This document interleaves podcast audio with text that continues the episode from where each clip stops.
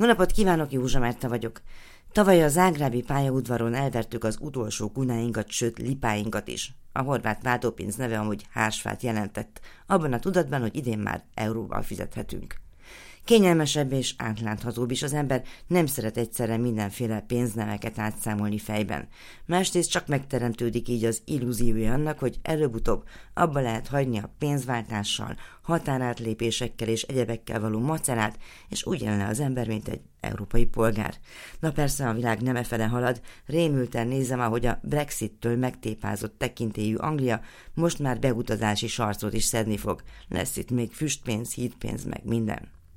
Szabadságon vagyok, így a magyarországi költségvetésbe valahogy bele se szeretnék gondolni. Amúgy a Kuna szó maga nyestet jelent, így a horvát eurót is ez az kis állat díszíti. Lényeg, hogy 27 évvel a délszláv háború horvátországi szakaszának befejezte, és 10 évvel az uniós csatlakozás után az ország egyszerre vált a Schengeni és az euróövezet tagjává, mert akart.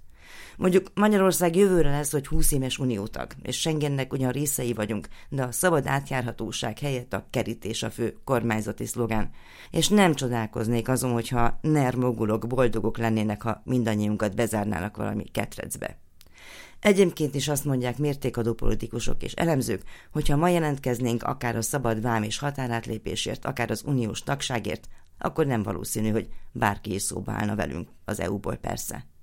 Közgazdász nem vagyok, de azt tudom, hogy a pénzcsere mellett és ellen is akadnak bőven racionális érvek, de azt azért nem magyarázza meg nekem senki, hogy az én érdekem egy teljesen kiszámíthatatlan árfolyamú nemzeti pénz nem, amelyről csak egy dolgot lehet tudni emellett, mármint a hektikusság mellett biztosan, hogy van, akik nyerészkednek az árfolyam ingadozásán.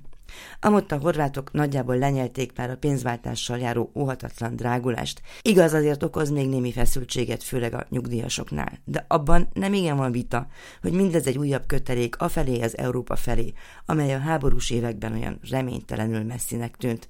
És hát mindegy is jönnek a turisták, és a stabilan 30 fok fölé emelkedik a hőmérséklet, akkor megszólalnak, ahogy mindig is, a kabócák.